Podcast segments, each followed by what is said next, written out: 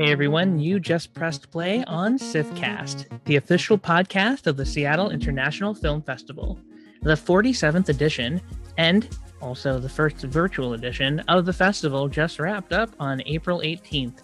But don't worry, we've still got a few more great SIFFcast episodes for you, highlighting some of the most memorable roundtable discussions from the festival. And if you missed any of our previous episodes that premiered during festival, make sure to check out all of our 2021 roundtable and filmmaker interviews on the SIFF website at siff.net slash siffcast. You can also subscribe to us on SoundCloud or iTunes. Our next episode is the Bold Virtuoso Roundtable, a discussion with documentary filmmakers about capturing the legacies of Amy Tan, Chuck Connelly, and Rita Moreno all virtuosos who mastered the art of being audacious. Enjoy! Well, thank you everyone for joining us for the 47th annual Seattle International Film Festival and um, for joining us for this live roundtable Bold Virtuosos with the filmmakers of documentaries about extraordinary artists. My name is Sujin Chan and I'm one of the festival programmers. Um, I'm joining you today from the traditional homelands of the Duwamish and of the Coast Salish tribes and bands. Indigenous individuals and communities have stewarded these lands since time immemorial and continue to do so to this day. Um, acknowledging the original inhabitants and the descendants of those lands that we occupy is just one small piece of healing our history. I hope that you'll take some time to learn about the history of the lands wherever you are and look into ways to take part of the healing efforts in your local communities. We're excited to be joined this evening by producer of Amy Tan Unintended Memoir, Cassandra Jabola, and director of Chuck Connelly Into the Light, Benjamin Schwartz.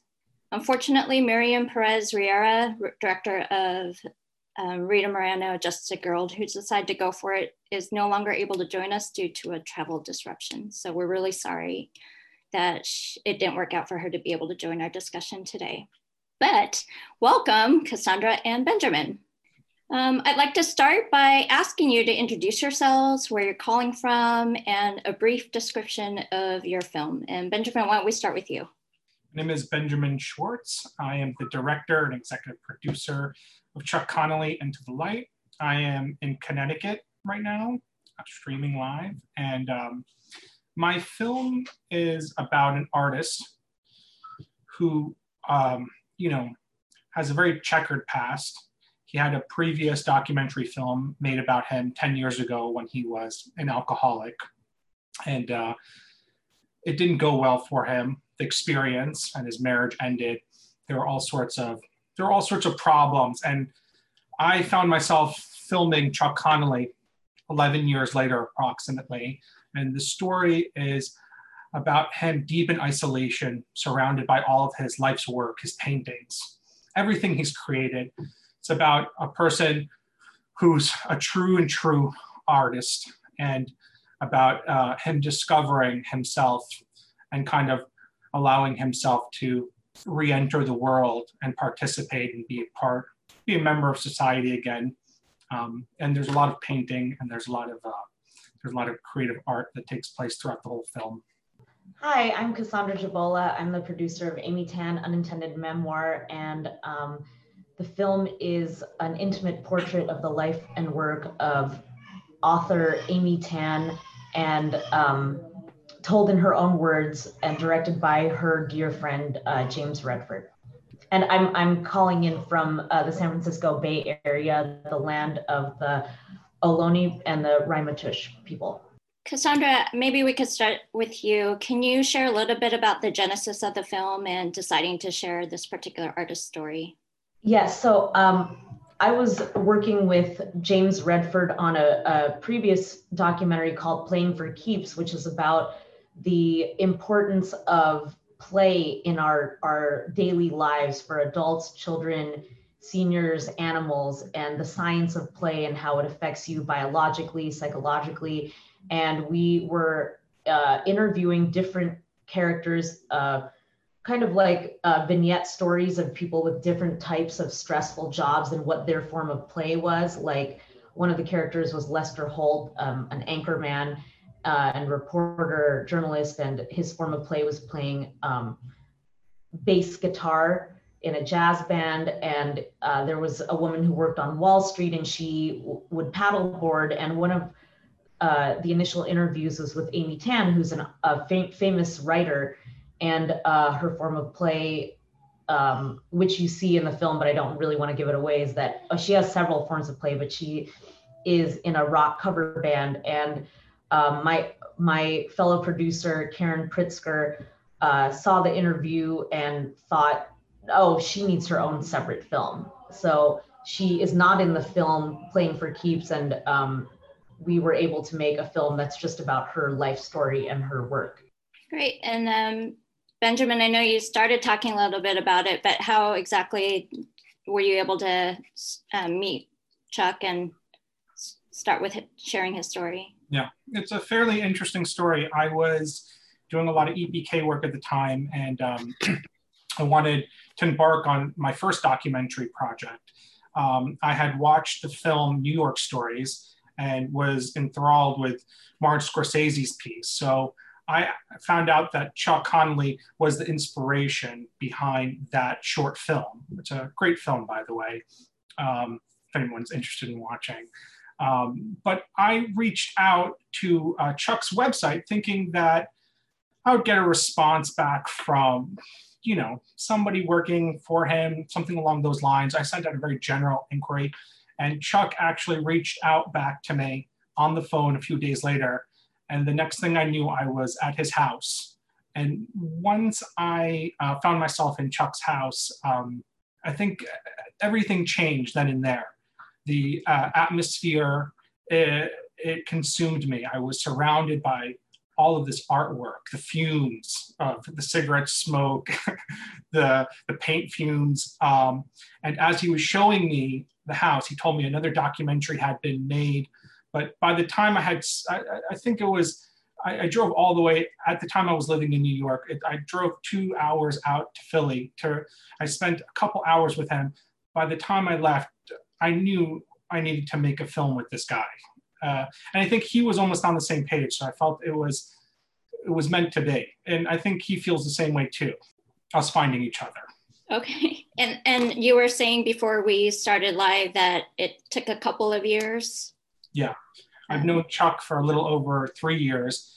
Uh, the process of um, filming this project was very long because I needed to earn his trust because he had a previous documentary made about him and you know he felt slighted and he had a bad taste in his mouth from that past project. It didn't bring the kind of success or notoriety. The previous film really focused on alcoholism and kind of sensationalized that um, that wasn't what we were trying to do but because he had all of these past experiences getting that comfort between us getting that trust was something that took a long time and um, I wanted to really showcase artwork. And the house is full of five or six or 7,000 pieces of art. So, just from a cinematography standpoint, the complexity of just filming all of that artwork in a way that would be very engaging for a viewer requires a lot of time. And I was fortunate that Chuck allowed this. He allowed me to enter his life and to follow him for many years. So, um, yeah, it was a long it was a long process. You know, the other two documentaries kind of took kind of a like a, uh, a they they kind of covered the entire career of both Amy Tan and Rita Moreno, and for you, it seemed like the the film was more focused kind of on the now, and so even though like you were covering his the span of his work, I was just wondering how you decided to c- cover the story that way where you really focus more on the now and the future rather than in the past. Yeah. Well, yeah. So we made a decision very early on that the last documentary that was made on Chuck was much more comprehensive. It showed him as a child. It filled in the whole past. It was his mar- his previous marriage was incorporated into it. So from the get go, we didn't want to recreate the same thing. I think when I was like pitching him at the time, not even a pitch, but I was really into Chef's Table at the time. And I said, listen, I said, we don't need to reinvent the wheel. We don't need to recreate the old documentary. Let's figure out a way to showcase your art and who you are now and, and, and just follow this journey through. And, and that was kind of the starting point. We wanted to create a new story, whether it ended bad or good. We, we wanted it to be unique to itself. And we were really, really vigilant not to recreate the old documentary. Nobody, want, nobody wanted that. Nobody wants that. It needed to be a new piece. And that was something that was very relevant for the entire process. Would you recommend that the two documentaries be seen as companions of each other or? They can. They, they would work very well as companion pieces, but they're two completely different projects. Um, again, not, not to keep saying the same thing over, but one is Chuck was in a really bad place. He was an alcoholic and the film was very entertaining, his last documentary, but it really focused on him being a drunk and being outrageous and you know the marriage that he was in it it kind of pinpointed all of these kind of like sensational storylines. And, and, that's and that's how, um, from my understanding, I think Chuck would say something. I think that's why he feels he was burned in the process. It's everyone became successful on his shoulders in the last project, and he thought he was giving them what they wanted. But you know, I think you know he was poking the fire. You know, they're feeding him booze and doing all sorts of wild stuff in that last documentary. When I met Chuck, he was a sober guy. Mm-hmm. So that was the four. I wouldn't. I don't think I would have participated if he was an alcoholic, right. um, or he was still drinking. Just personally, I don't think I would want to pursue that. Um, so he was sober, and you know, very uh, spiritual, and he had a lot of philosophies. And listening to him talk about his artwork was, you know, when I met him, it was it was an experience. And and I left his house not only thinking about buying artwork, um, but I left his house just really thinking about the man that I had just met and kind of the atmosphere and environment I was in. I kind of was hypnotized by it. And, you know, for any aspiring documentary filmmaker, that's all you're really looking for in life. You just want to be hypnotized by something because the process of making a documentary film is not for the faint of heart. Mm-hmm. It is a long process most documentaries lose money you know you have to love it. So i can't spend three years of my life on something that i don't care about passionately um, because it'll fall apart because you know it'll even fall apart in post-production. Nobody thinks about the process of making the film uh, how much of that lands when you're revisiting it with your editor for years throughout the filming and after. So it, again, you really have to be in love with your subject or in love with the idea of what you're trying to accomplish to see a project all the way through. And um, and I think that I got that. I got a taste of that from the first instance I met Chuck. He is very charismatic, and uh, and and and that's real. That char- that charisma that he has is real. Yeah.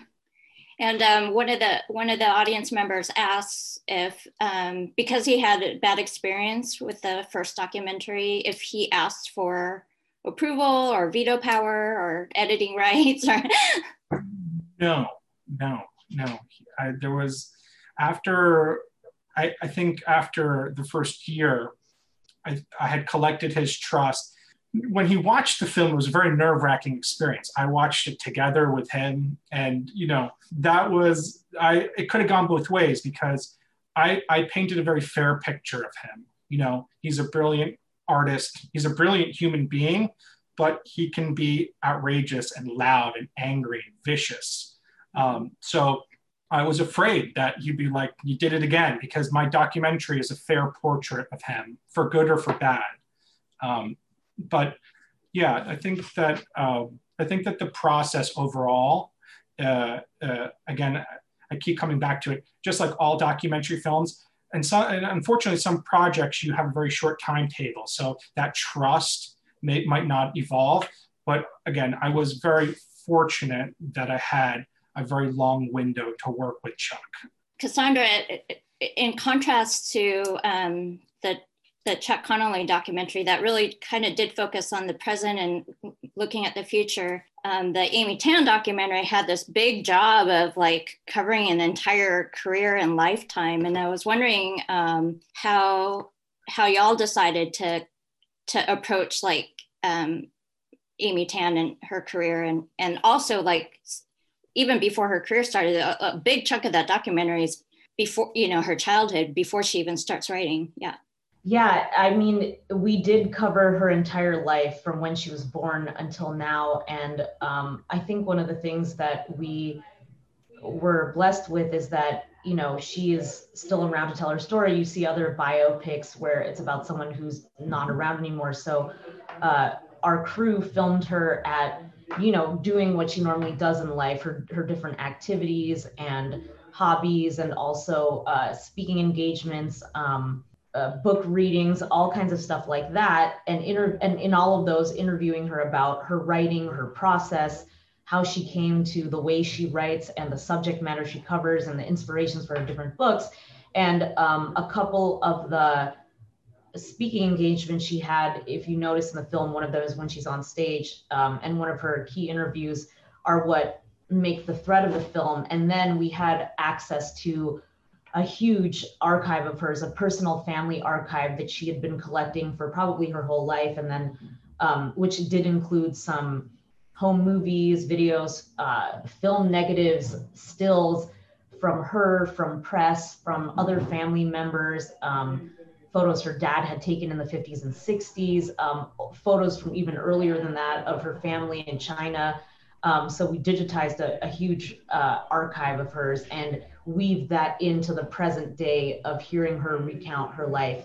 And then another way that we weaved um, her life and history into it was through her reading passages from her books, which, although most of them are fiction and two of them are um, autobiographical, they all fit together as the pieces of her um, her story. Yeah, the amount of archival material um, that she was able to pro- provide y'all and that you were able to um, access just was really deep and broad. So yeah. Um, the three documentaries that um, were are part of this roundtable, all this, all of the, in all of their stories, the artists really faced incredible challenges and painful parts of their past and you know, um, I'm not sure if I'm reading like too much into it, but it seemed like these obstacles also help inform and spur their creativity. And um, while I don't necessarily prescribe to the belief that like surviving pain only makes you stronger, at least in these three artists' lives, it really did seem like overcoming these difficult times did embolden them and really make their work um, so much more um, just alive. And it really does take a delicate hand to share these really fragile and vulnerable parts of people's stories without having them overshadow the subject in their work. And so I was wondering um, if you could share a little bit about that approach of like um, approaching like the challenges without having it kind of overshadow the story.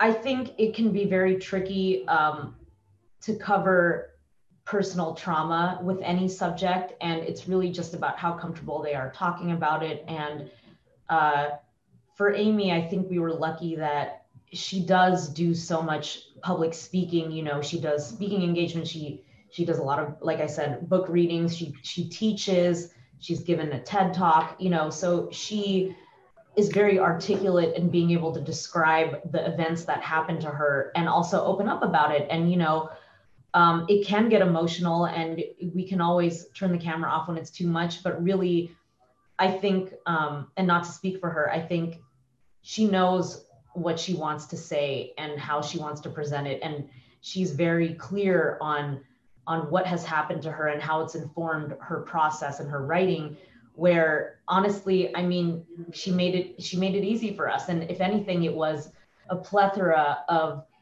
uh, so many stories, deep stories, traumatic stories, not traumatic stories, um, inspiring stories that I mean, we could have made a film twice as long. And if anything, it was how to put together in the edit what would what made the most sense in her through uh, in telling the story with her through line and um, but yeah, with the sensitivity I mean, there there's a lot in there. You know, there's rape. There's uh, there's just there's psychological things. There, I don't want to give away too much, but you know, as long as she was comfortable, we were comfortable in Yeah. what she was sharing. And I think um, she wanted to clarify some of the things that are in her books that were inspired by things that happened to her, things that happened to her mother, her grandmother, um, generational trauma. You know, I think it was important for her to get it out there into the world so that people have a better understanding of her writing and of her in general as a writer, a writer and an artist. One of the audience members asked, was there anything that she didn't want y'all to go get into? No, no, no, no, not not really. It wasn't like we couldn't cover a certain thing. So for us, it was just what do we want to reveal and when in terms of peeling back all the layers of her. But uh, honestly, I've worked on other uh, biopics, and it was it was just such a natural, organic flow of she's already been telling her own stories in her own work. So to be able to sit down and ask her how how did this affect this book or what was the inspiration for this you know it just flowed out of her very naturally and i think that that was uh, what we were going for because we didn't want the film to be someone else telling her story we, re- we really just let her tell her own story in her own words and then put it together from there Yeah, that that actually um, sounds a lot like what Benjamin was saying about Chuck wanting to t- control his own narrative. And I guess the same question for you, Benjamin. Were, were there things that he just didn't want to cover? No, um, he allowed me to ask all the questions. The caveat to that is if I asked the wrong question, I was going to get uh, a response. Um, and that the spectrum of that response was uh, was the interesting part um, because you know Chuck has been inside the space. He's had um, great successes, failures, successes, failures. So he's lived uh, a long life and he's been painting. So before I entered his life, you know, a younger guy trying to make a film about him, he's already experienced it all pretty much. Um, and I think the learning process was kind of how to go about asking questions uh, in a time frame, letting things breathe sometimes. Is, again, like Cassandra said, that's super important. Um, but he was an open book. Um, some things, though, uh, you got the ugly end of the spectrum in terms of response because, and not necessarily because he's a bad person, but because he felt so burned in the past. A great way to get on Chuck's bad side is if you want to start negotiating or starting to place value on his artwork, like if a prospective buyer, I'm sure that's the same case for any artist. But, you know, throughout his life, he's had people trying to exploit every aspect of his life. Uh, from his paintings, from him being on screen, from him people using his life story in actual film. So um, again, he would answer all my questions. Uh, I think the process was kind of identifying um, how to ask the questions. And then if there was a response that provoked him in some way, to identify whether there needs to be a breathing period or the opposite, whether I just need to kind of go through all these questions now. And if it's ugly or if it's loud, it just needs to happen now and then it needs to be done. At the end of the day, uh, it's like a, like a marriage. You really can't leave your subject unhappy. So we never left the day on bad terms, even if the day was hard and you're filming and doing a whole bunch of stuff. Most of the uh, contentious components of the film was I was trying to invoke certain levels of change in him because my subject was very isolated.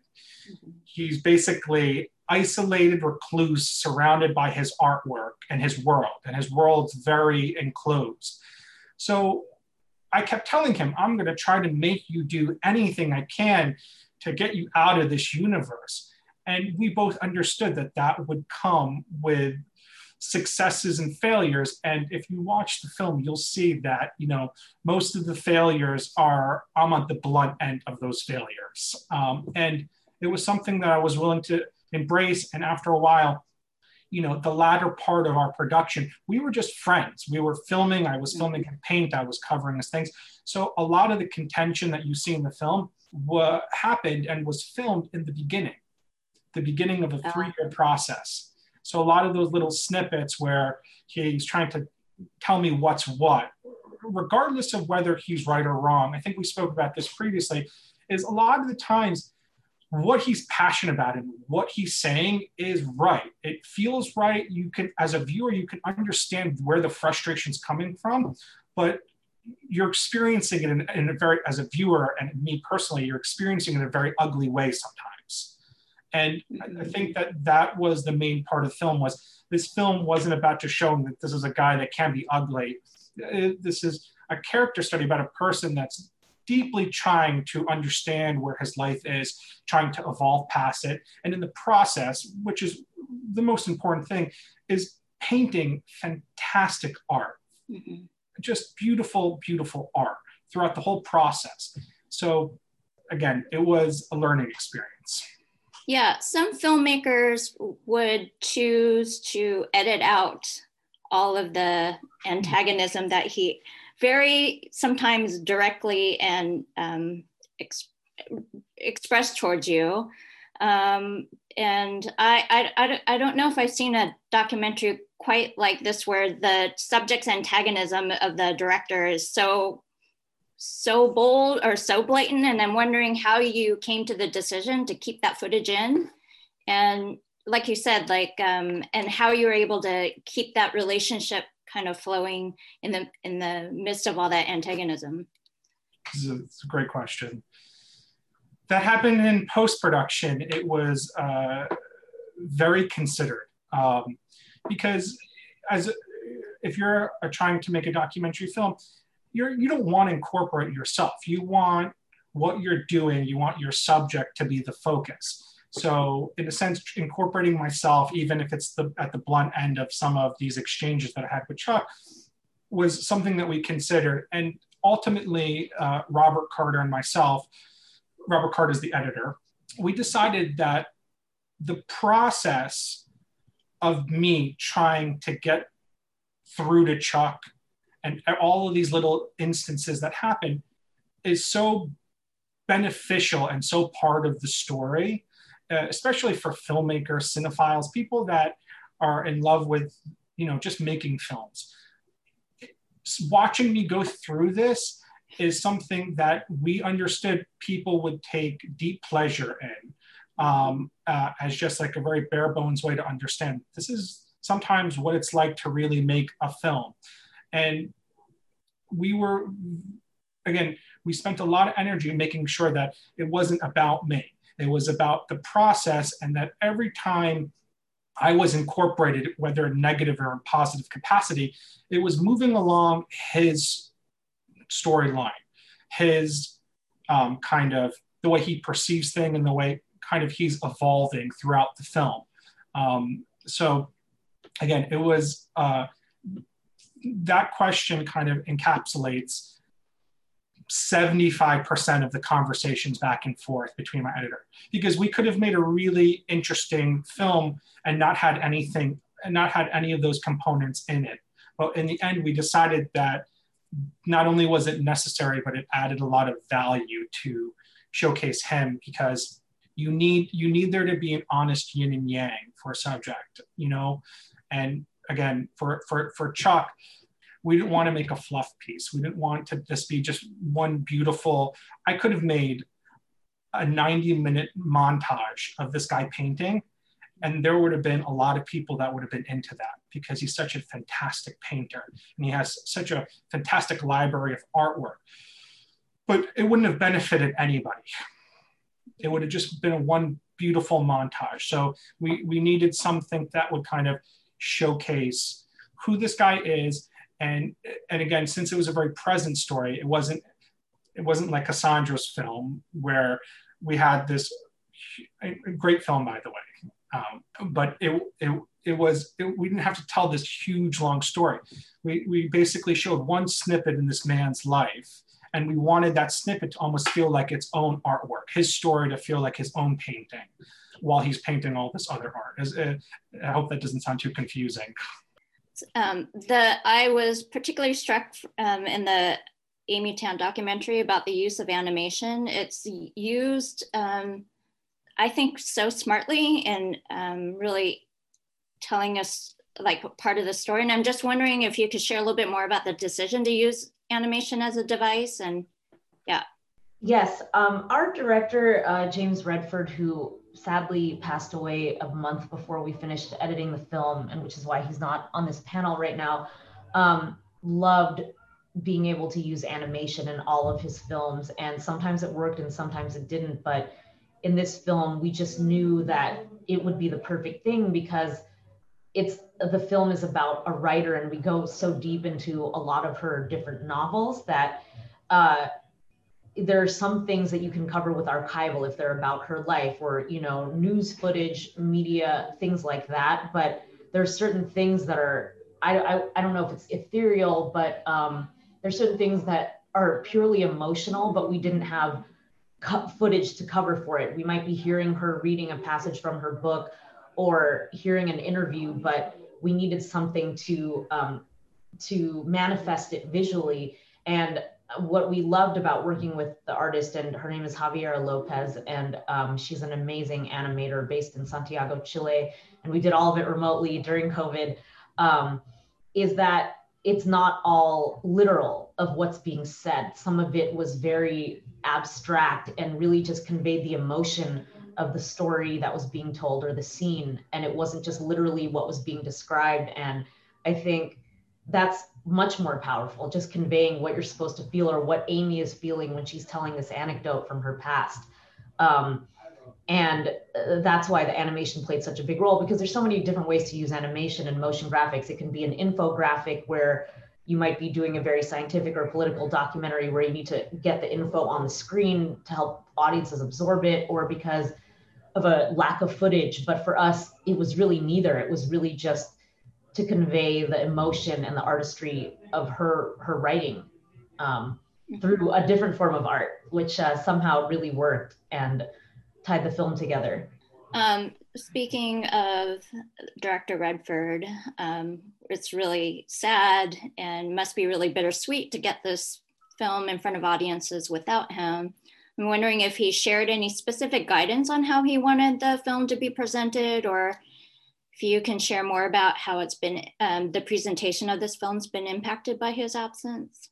Uh, we worked very, very closely with him, and he his main goal was just to really do Amy's story justice. So, you know, they were personal friends, which is why um, he knew her to begin with and had interviewed her for that other film about play. Um, and you know, Amy says herself, no one else ever wanted to make a documentary. And of course, I'm not going to just let someone do it. I want it to be someone that I trust. And she trusted him. So, of course, you know, as Benjamin mentioned earlier, it's all about the trust between the filmmaker and the subject, which is, which we definitely had there. But for him, he just really wanted to get it right for her sake and for her to approve of it. And what, um, throughout the process, you know, we all worked very collaboratively collaboratively together our team that are, you know our our, our producers and um, cinematographers who did the filming as well as our editor who put everything together and and Jamie we all worked very closely together on the film and everybody gave their different input of how how best to tell the story and he really worked with us on it until really four weeks before we picture locked. Um, uh, and he was and you know amy amy was able to um, what was really great for everybody on the team because obviously, obviously it was a very deep loss was that we were all able to know later that he was able to, to share the fine cut with her and she was able to write back to him her approval of it and that she she liked it and he was able to read that before he passed. So he was able to get that closure but we knew that she and then after that she um, the, the team really banded together to finish the film. And you know it was a, a huge push because we had to get it um, ready for um, sundance back in uh, january february. And and amy has really been a huge support helping get the film out because you know it is about her and she's helped be a spokesperson for it you know joining us for q and a's and um, and whatnot. And you know i know it's not just because she wants her story out there. It's because she she's doing it for him mm. because he did this for her you know uh, getting her story out there Speaking of um, getting the story out, this is an unusual time to try to get films out. And I'm wondering um, uh, what particular um, approaches or challenges are you facing in trying to get this in front of audiences during a time where people can't actually or are not going into theaters quite yet? Well, we we're still kind of uh, uh, in the middle of the process of running it through the film festival circuit and kind of building traction. I think um, I, spoke to Chuck. Some possibility we might screen the film once there's some sort of normalcy uh, back in this world with vaccinations and stuff, where you know we can have audience and kind of engage, maybe do some screenings in some museums and kind of continue the road to you know whatever distribution channel it finds whatever platform it ends up on. Um, but yeah the the pro it, yeah it's not not the best year uh, to to be a filmmaker.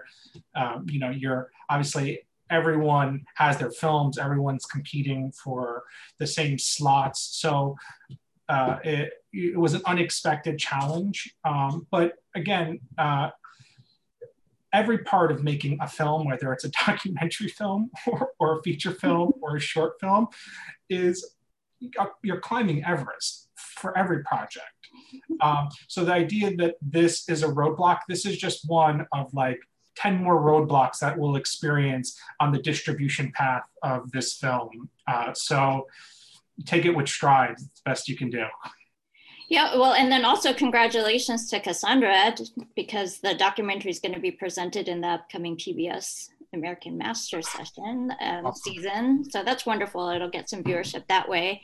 But is there also hope that once people are going into theaters that it will be screened in cinema? So we're we're still in talks about that, but you know, we were lucky that before we even started the festival uh, process, we already had um, PBS American Masters locked. And, you know, traditionally, I know the, the, the landscape is constantly changing, but traditionally, you make the independent film and then you, sh- you apply to festivals and you try to get in because getting it seen at festivals will potentially attract distributors. So we were lucky that we already had a distributor before but I still believe that festivals are really important because it's a way to get people to see the film and you don't know what your distribution is going to be. So it, it can be seen in different areas. And for me, you want the film to be seen by as many eyes as possible. Otherwise, why did you make it? And, you know, making a film and then distributing a film during COVID has been a, a roller coaster, but, and especially because all the festivals, they're taking fewer films than they usually do. It's more competitive and we can't all meet together. We can't see it on the big screen. But the one thing that I will say that has been pretty cool about it is that it's so much more accessible. Mm-hmm. You know, like Sundance, for example, everybody um, would have to go. You would have to go to Park City, Utah. So not everybody could go to it. But even with this, I'm not. I'm not in Seattle right now for the Seattle International Film Festival, but we're able to tune in and connect in this virtual way, but it really is more accessible to more people, I think. And that's one that's one of the few pluses that I found in it. But yeah, I mean it's it's an evolving landscape and as much as it is competitive, there's also such a need for content right now because everybody's been stuck at home. So it's been interesting. You know, um, because both of the artists in these films are are still living and they're still actively producing creative content, brilliant creative content. I'm wondering um, a little bit about the approach on how to decide to close out a film when people are still kind of in the middle of their careers. All things have to end eventually. You have to um, you have to let go of something, and I, I think that's uh, more of a post production thing. It's like letting go of an edit, letting the world see it. You know, any artist, any director, any filmmaker, anybody you want to have an eternity with your project because of the amount of energy that goes into it. As uh, even even my parents, um, I recently spoke to them. They can't even grasp how much energy has gone into this one project. Like they don't even understand. They're like, "Oh, you just you made that film and now it's doing this thing." And I'm like, "Yeah, was, you know, I've been doing this thing for four years or three years, whatever the number is." We were editing while we were filming, so we collectively had an idea of when the end game is. But in, in terms of a timetable, there was no real timetable because we had a really, our subject was really great.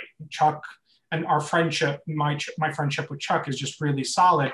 So I could have filmed him in perpetuity probably, and it would have been great for him because, you know, we liked each other's company. And when I was there, I would be filming and letting the focus would be about art. And Chuck Connelly's favorite place in this world is not only to paint, but it's to talk about art. He has a very deep, deep, deep knowledge of all art. You know, he'll watch, he's watched every documentary, read every book there is about art. So, so again, it's a, it was a very positive thing. But because we were doing the post production while we were uh, filming the project, we knew that we had uh, this end, this conclusion, and ultimately, you know, our, my relationship is still intact and we still connect, and we're still potentially going to do more things in the future. But you have to, there has to be a line in the sand, and normally that's a production schedule for a financed project. You get money. You only have so much money and so much time to execute your vision that is a beautiful thing and a horrible thing at the same time. Uh, in, in this case, it was the post production that kind of concluded the project. Yeah, I, I will concur with that. You could keep shooting and editing forever, but often it is budgets that are like, this is when we stop. But for us, for the Amy Tan film, um, I think what helped, because obviously she's still very active, um, is that we used one of her not not novels, um, one of her uh, autobiographies. She wrote two, and um, the most recent one was called "Where the Past Begins," and it uh, a writer's memoir. And she she wrote it originally thinking she was going to be talking about her her process and writing and how she writes and how she came to write, but it ended up becoming more of a memoir. And that's uh, and she said it herself that it was an unintended memoir, and that's where we got our title for the film because we delved into all of her books and just talking to her in general, but that one book sort of served as a semi framework for how we were going to tell her story. So we we went through her life history from um, when she was born to now and through her novels in sort of chronological order and then what she's doing now. And that's why it did sort of have an end even though she is still working and she is still writing. We stopped it at that book. You know, um, both of the in both films, the outdoors is actually quite important um, for um, Amy Tan. Um, she spends a lot of time looking at birds, and you know, um, it seems like it's a place of solace and um, and refuge. Whereas for Chuck, the outdoors is kind of a scary place, and interested in hearing a little bit more about the use of like the outdoors and how that helped tell the story and especially i guess like for benjamin i'm kind of curious because it's like you were saying you're kind of using your role as a filmmaker to help draw him out. And it almost seemed like a little bit of therapy that was happening throughout the film. Um, yeah so if you could share a little bit more about um, yeah utilizing the outdoors as part of the story story and the so anyone who hasn't seen this film uh, the outdoors is very important. Uh, and it and it has a whole bunch of different meaning meanings for our for Chuck Connelly, the artist, uh, mostly because he, I mean, I don't want to say a recluse, but he was hyper isolated inside his house. And the idea for him to go out and do these things, you you could find motivation to get him out there uh, that you could convince Chuck Connelly to go out, but there needed to be what are we doing? What's what's happening? Why is this the most important thing? Why is it more important than me painting inside my house and building out my life's collection? Uh, and for Chuck, that uh, for me, that was a hard question to ask. What can I possibly? How can I possibly convince this guy that is so fixed and has such a complete understanding of the art that he's creating and that he is working on inside this house. There was a lot of contention, there was a lot of arguments, there was a lot of back and forth um, about doing anything outside. But um, to kind of, the, the experience is meditative in a lot of ways because uh, once we got our subject, once Chuck was outside, we finally got him outside and it went bad a whole bunch of times. It probably went bad more times than we incorporated in the film. We incorporated a couple instances um, where things went a little south, but the experience of being with him and him painting outside and experiencing all the variables that are uncontrollable. For instance, everything inside of his household is controlled. It's highly controlled by him. Uh, and watching him kind of embrace those things, uh, it, it was a very beautiful thing to witness. It was a very uplifting thing to witness because, you know, the film that I made, uh, even though it, it, it might seem like an illusion. The first 55, 56 minutes of the film takes place inside his house in a very isolated fashion.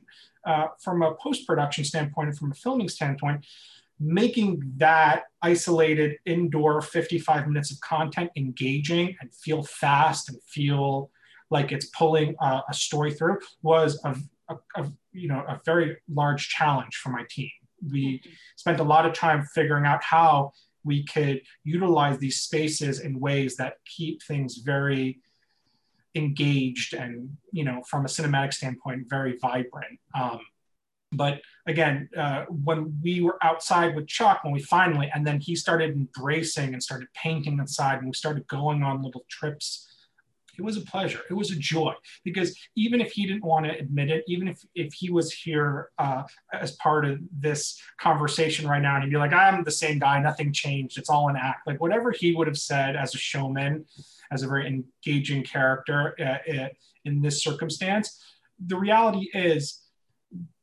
we all cumulatively felt a lot of joy. Uh, so it like it was therapy for the whole crew and and we started seeing that you know there's nothing there's no big significant elements that happen in this film. This is there's no big explosion there's no war there's no so the the character curve and the plot is very very subtle all the way through. Uh, so again so even in an experience where you're outside with our subject who's been inside for so long and doesn't want to do these things it's basically like therapy for the whole crew and everyone's experiencing that joy. You kind of have that sensation be like oh my god this is the end. This is the film. Him mm-hmm. being outside and embracing this moment for five minutes that's as real as it's going to be for any human being that moment. And that's kind of what the goal of the film was showcasing that very small transition yeah, and we have one of the audience members wondering if he retreated back to the house or if he's um, still continuing to go outside.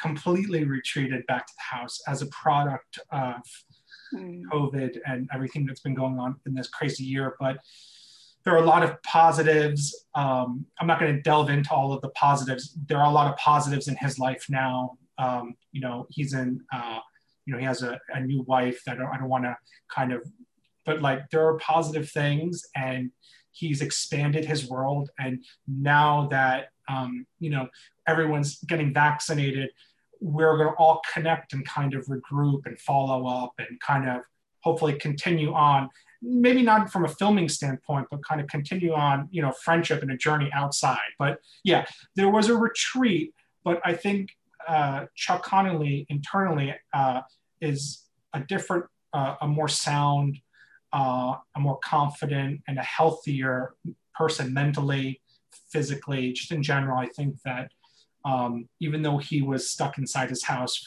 just like everyone else for the last 15 months, and it could have just turned, a, it could have spiraled for him. I, and almost like if you watch our film, you'd be like, oh my God, COVID is going to spiral this guy into oblivion. It didn't happen, and everything is good for now. So we're, we're excited about that.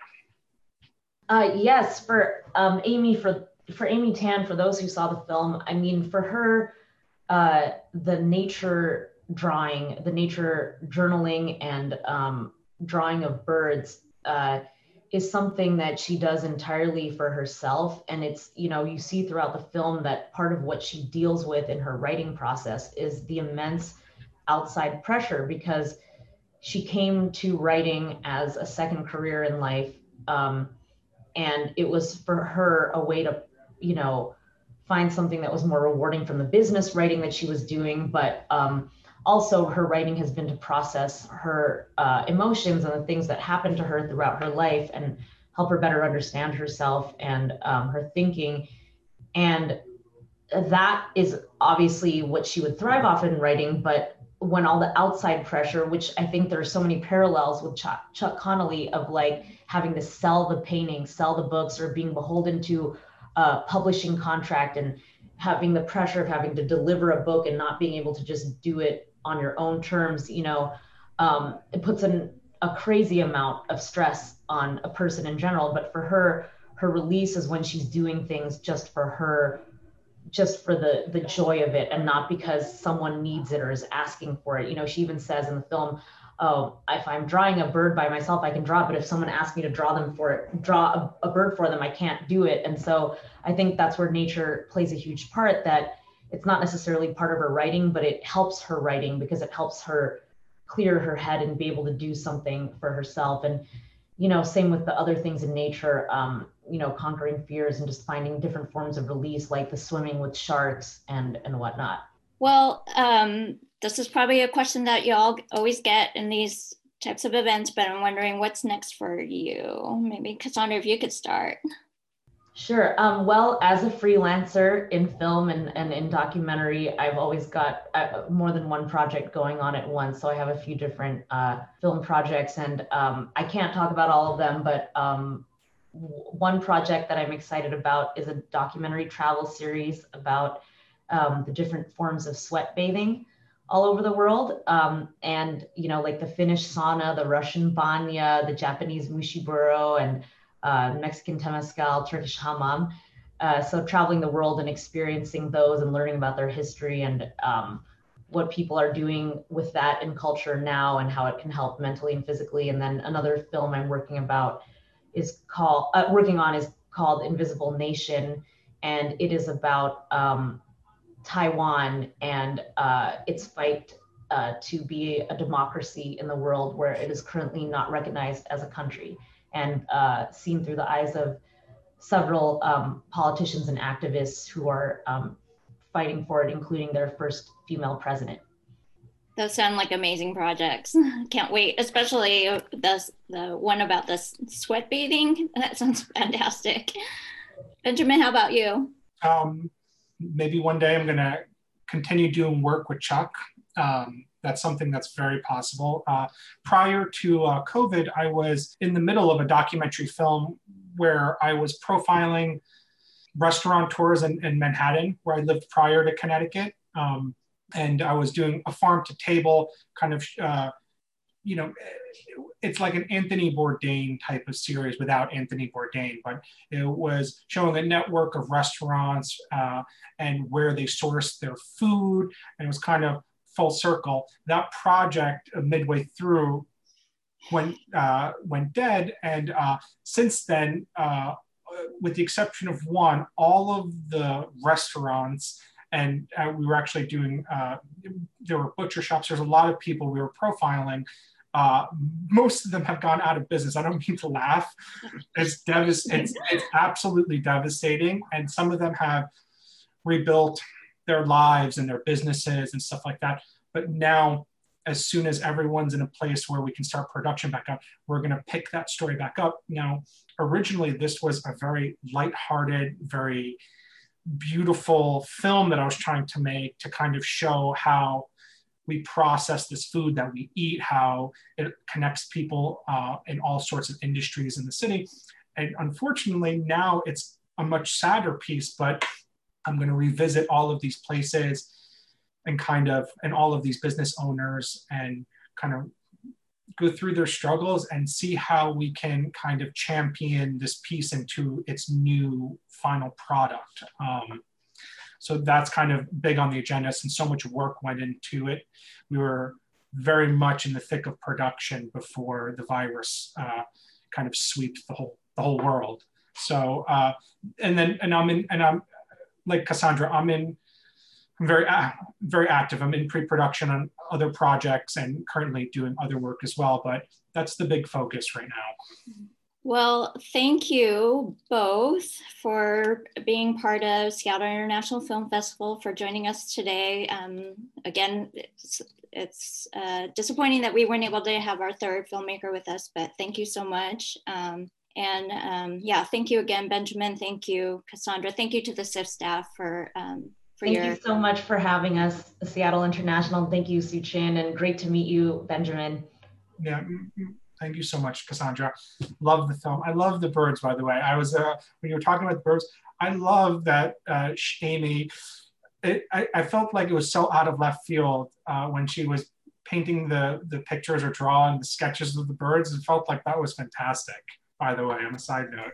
And I just wanted to say one of my favorite parts of uh, of Into the Light was when Chuck was giving the painting lesson to the other artist. I was just blown away. I was even blown away with how the cityscape turned out. You know. Yeah. Um, it's yeah. that was, was just one part that I liked. I liked the whole you, thing. yeah. Thank you so much, as everyone. Thank you again. Thank you. All right, that does it for today's episode. Mm-hmm. Remember, you can check out all of our 2021 roundtables and filmmaker interviews on the SIFF website at siff.net slash siffcast, or subscribe to us on SoundCloud or iTunes. Make sure to like and subscribe to SIFF on Facebook, Twitter, and Instagram, and check out the SIFF website for more information on virtual screenings, educational programs, festivals, and more. SIFFcast is hosted and produced by Jeremy Croft and edited by Tom Wade and Peter Aguiar. You can learn more at siff.net slash SIFFcast. I'm Jeremy Croft. Thanks for listening to SIFFcast.